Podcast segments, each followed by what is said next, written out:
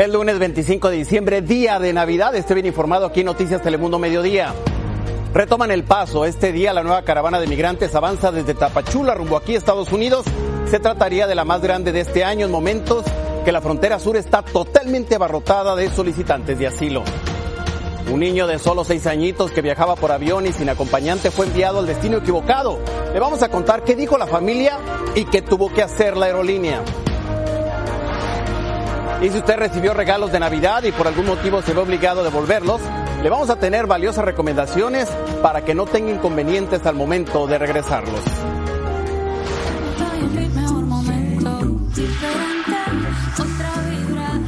Y en Pase VIP, un recuento de los éxitos de la colombiana que la rompió este 2023. Este año Carol G lo hizo casi todo, incluido la actuación. Noticias Telemundo Mediodía. Con Nicole Suárez y Octavio Pulido.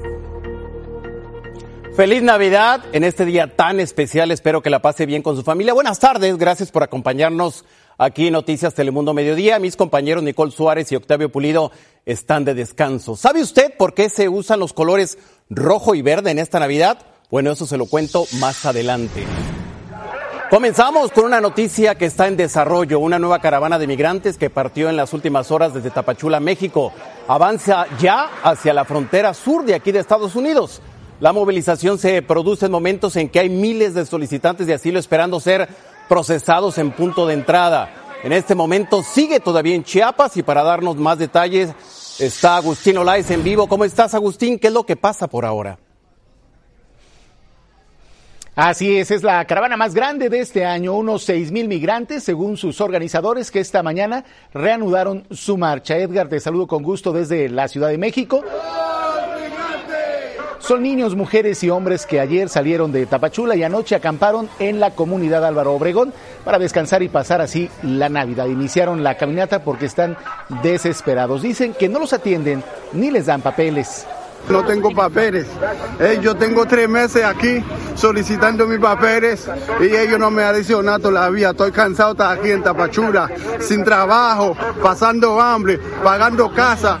Esta mañana caminarán otros 15 kilómetros, unas 10 millas, hasta llegar al municipio de Huehuetán, ahí mismo en Chiapas, donde esperan reunirse con autoridades de migración para entablar una mesa de diálogo y conseguir documentos que les permitan transitar legalmente por el país hasta llegar a la frontera norte.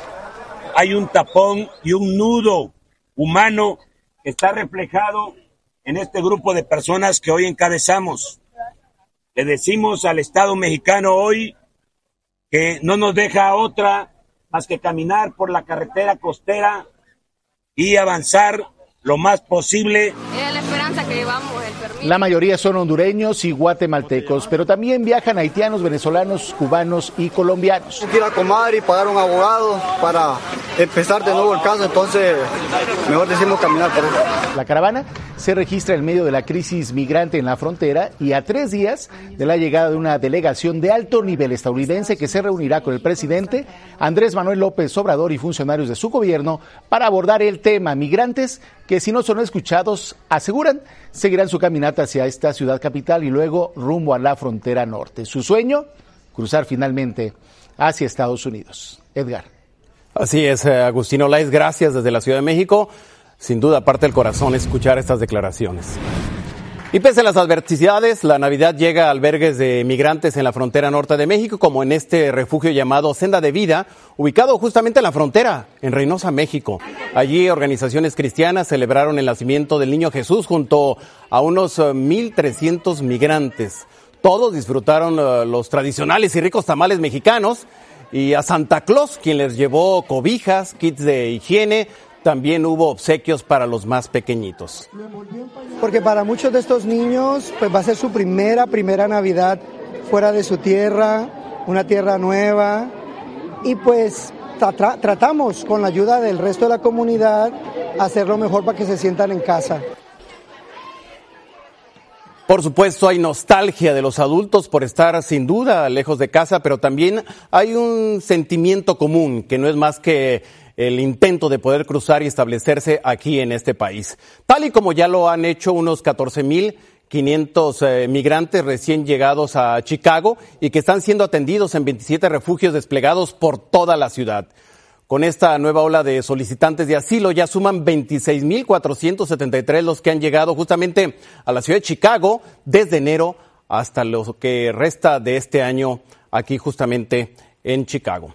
Y en víspera de la Navidad, una familia vivió momentos realmente angustiantes. Y es que un niñito de tan solo seis años que viajaba por avión y sin acompañante debía llegar sin inconvenientes a su destino para celebrar sin duda la fecha de Navidad con su abuelita. Pero lo que le ocurrió es y hay que decirlo, de película. Nos acompaña Damián Bonmatí. Bueno, ¿qué fue lo que pasó? Realmente increíble. Totalmente, Edgar. Feliz Navidad, contento de tenerte aquí en el estudio. Y tenía que ser un reencuentro navideño más, como los que estamos viendo estos días. En cambio, como decía Edgar, fueron horas de angustia para una abuela latina, María Ramos. Ella estaba esperando a su nieto de seis años. La abuela le contó a medios locales que vio bajar a todos los pasajeros del avión y no encontraba a su nieto.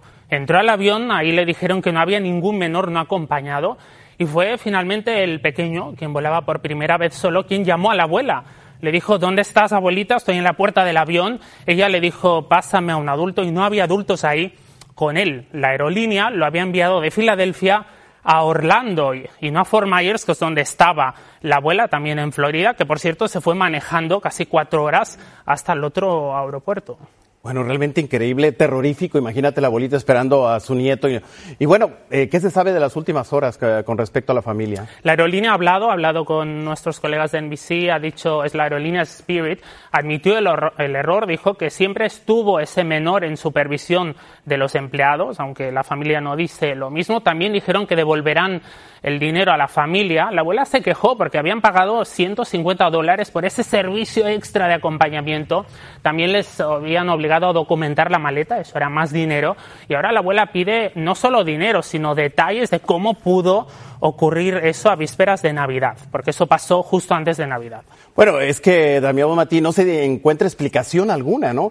¿Qué, ¿Qué, pudiera suceder? ¿Cuál es el escenario? Ahora vamos a ver si la familia va a tomar acciones legales o no. De momento no sabemos esos detalles. Sabemos que es muy poco corriente. Seguramente ustedes en la casa han hecho eso, enviar a un menor no acompañado y suele funcionar bien porque es un servicio clave para las aerolíneas. Será un menor de seis años. No, no, no, no, no. Es que Damián es realmente increíble, inconcebible lo que pasó porque el niñito creo que se comunica con la abuelita. Fue él, sí. Y uno estaba eh, de un lugar en Fort Myers y el otro eh, a cuatro horas de distancia imagínate. Damián, muchísimas gracias. A gusto ti, Edgar, feliz Navidad. Y ustedes en la casa disfruten también feliz Navidad. Bueno, ya que estamos hablando de Navidad, el Papa Francisco criticó hoy el gasto de fondos públicos en armamento y afirmó que la gente ignora cuánto se destina a ello. En un duro mensaje de Navidad el día de hoy, en la que pidió la paz para los diferentes conflictos en el mundo, comenzando con la guerra de Gaza, el mensaje de Navidad del Papa Francisco, leído desde ahí justamente el, el, balcón de la fachada de la Basílica de San Pedro fue un verdadero alegato contra los fabricantes de armas. Bueno, la guerra entre Israel y Hamas no da tregua tras un fin de semana de los ataques aéreos más mortíferos desde que empezaron los enfrentamientos. Los palestinos buscarán entre los escombros provocados por los bombardeos lanzados por las fuerzas israelíes. Al menos 68 personas ya murieron en el centro de Gaza.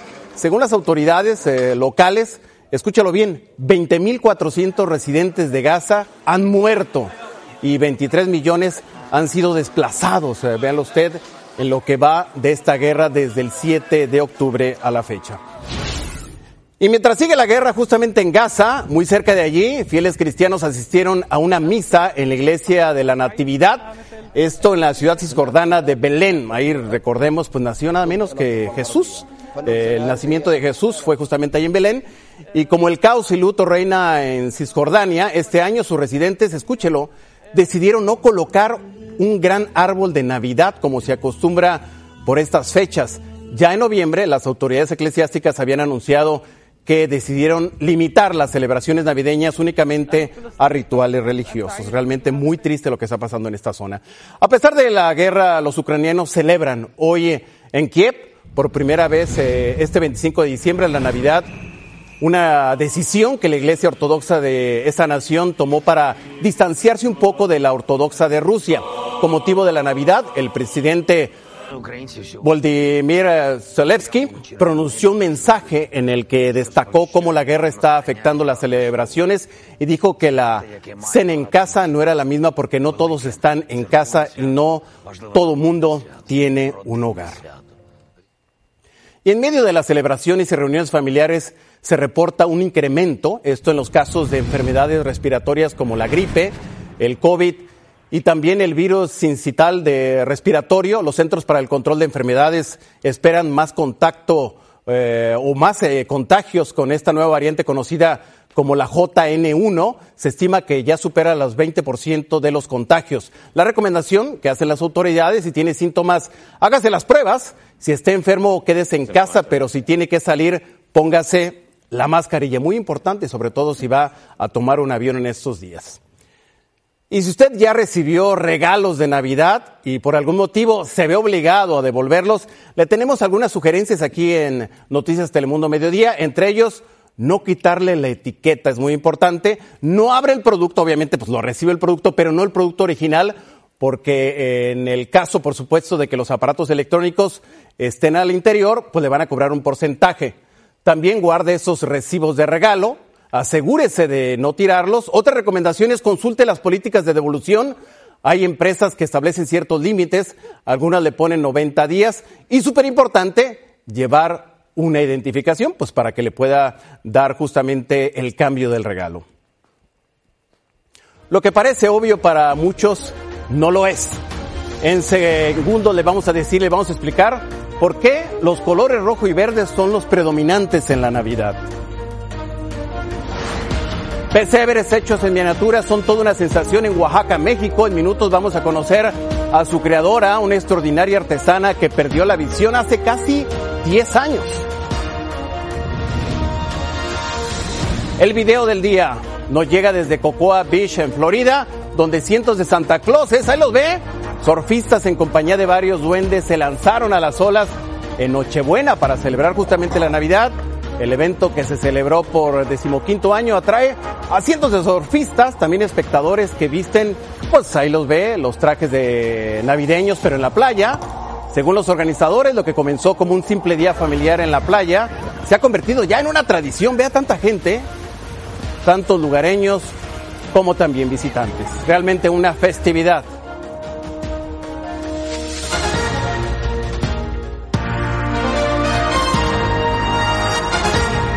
Gracias por seguir aquí con nosotros, gracias por acompañarnos en este día tan especial con su familia. Lo que parece normal en las Navidades, sobre todo para los más jovencitos, no lo es. Por eso vale la pena explicar por qué esta temporada tan especial, este día tan mágico, predominan ciertas tradiciones de la festividad, como el verde del muérdago, que es un árbol, y el rojo del traje de Papá Noel, que pueden parecer fuentes obvias de la tradición. También ambos colores estaban presentes en el acebo, que con sus hojas verdes y frutos rojos, árbol que tuvo un papel importante en las celebraciones de solsticio de invierno antes de la llegada de la Navidad. También tuvo crédito, y hay que mencionarlo, el anuncio de Coca-Cola hace muchos años, que a partir de la década de 1930 lanzó anuncios como este, que presentaban pinturas de Santa Claus tal y como lo conocemos ahora. Según investigaciones existentes, una razón biológica para que los seres humanos asociemos la Navidad con el rojo y el verde, y es porque vemos, y por lo que ve aquí en este momento, eh, lo que nos rodea a través de los colores, el verde y también el rojo. Y tienen que ver estas figuras de un pesebre en miniatura que son toda una sensación en Oaxaca, México. Son moldeadas en barro de madera, espectacular, pues su creadora es la artesana Josefina Aguilar, quien perdió la visión hace casi 10 años como consecuencia de la diabetes que padece. Sus piezas únicas han llamado la atención de locales y turistas y se venden por precios que oscilan a los 150 dólares.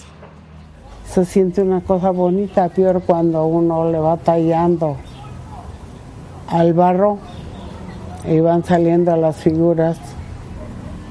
Ahora no las veo, no porque pues perdí la vista, pero para hacer las piezas todavía mis manos todavía corren en la pieza que estoy haciendo.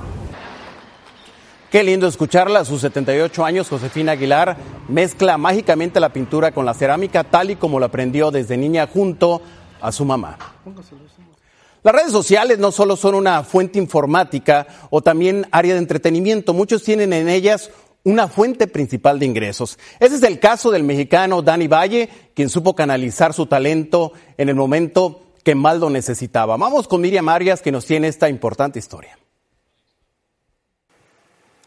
Muy buenas tardes. Sí, Dani Valle ha creado toda una comunidad hablando de algo que todos tenemos en común, el trabajo.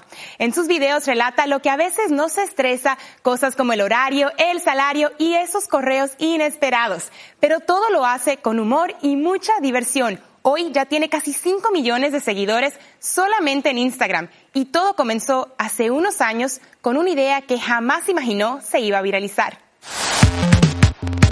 Con sus burlas y parodias, este mexicano combate las frustraciones de la vida laboral. Yo soy Dani, eh, soy de Guadalajara, Jalisco, México. Soy de México porque mucha gente piensa que soy de Venezuela, de Colombia. Tengo 33 años. ¡Ah! Acabo de cumplirlos hace poquito.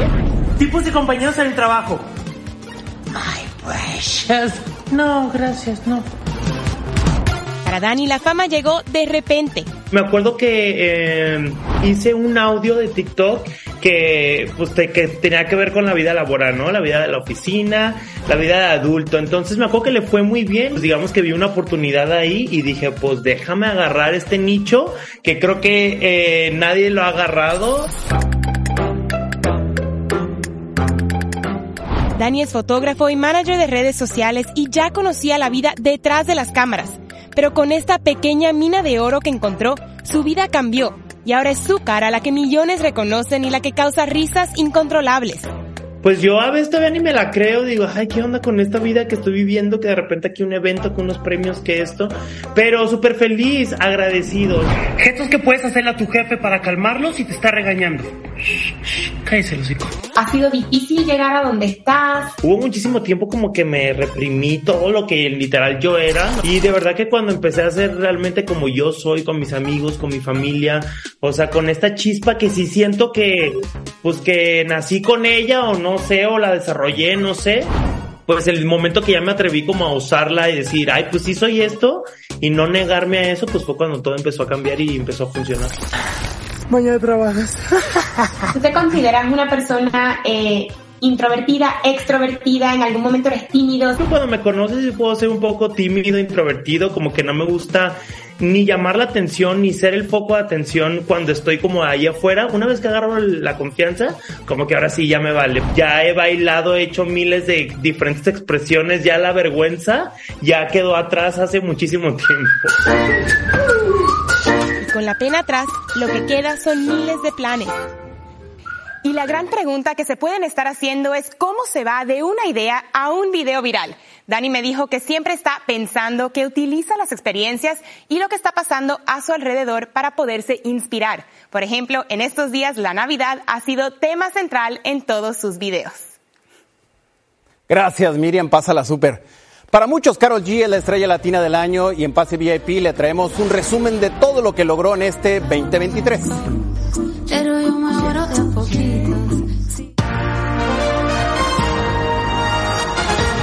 Comenzamos Pase VIP con quien digamos es la estrella latina del año, Kiki Usales, cuéntanos.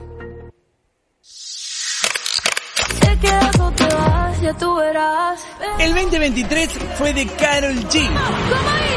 Éxito tras éxito. Lanzó Mañana será bonito primera y segunda parte. Con colaboraciones extraordinarias, como por ejemplo una con Romeo Santos, Shakira y Peso Pluma, entre otros. En Nueva York rompió récord de asistencia en los conciertos del verano del Today Show. 15.000 personas abarrotaron la plaza del Rockefeller Center. En Chicago se apoderó del Lola Palosa, convirtiéndose en la primera artista latina en encabezar este festival de música, uno de los más importantes del mundo entero y su historia en sus giras, con récord de venta, convirtiéndose en la primera latina en agotar entradas en lugares emblemáticos. Formó parte de la banda sonora de la película Barbie, que reventó en taquillas del mundo entero. Engalanó portadas de todas las revistas más importantes como Elle, Billboard y Rolling Stone, entre muchas más. Debutó como imagen de una de las casas de moda más importantes, Loewe. Participó en Saturday Night Live, en los premios Billboard de la música latina, pasó en todas las categorías y recibió el premio Espíritu de la Esperanza por su labor con su fundación Concora que ayuda a mujeres en Colombia. En Bebo fue la artista más vista con 4.7 mil millones de visualizaciones.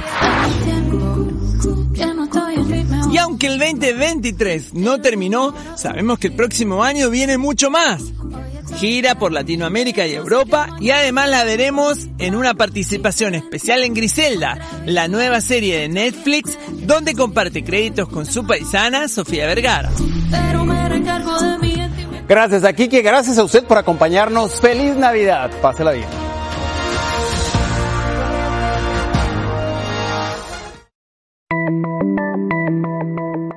En Noticias Telemundo estamos ahí para que conozcas las historias más interesantes para la comunidad. Soy Cristina Londoño, la corresponsal senior del Noticiero Nacional Telemundo en Washington, D.C. Hola, ¿qué tal? Yo soy Raúl Torres, corresponsal en México. Yo soy Vanessa Ock, corresponsal de Noticias Telemundo y directora de Planeta Tierra. Hola, yo soy Lourdes Hurtado, soy corresponsal del Noticiero Nacional de Telemundo aquí en Miami. Hola, ¿qué tal? Soy Guadalupe Venegas, corresponsal de Noticias Telemundo en el Buró de Los Ángeles. Hola, yo soy Juan Cooper, corresponsal de Noticias Telemundo Investiga.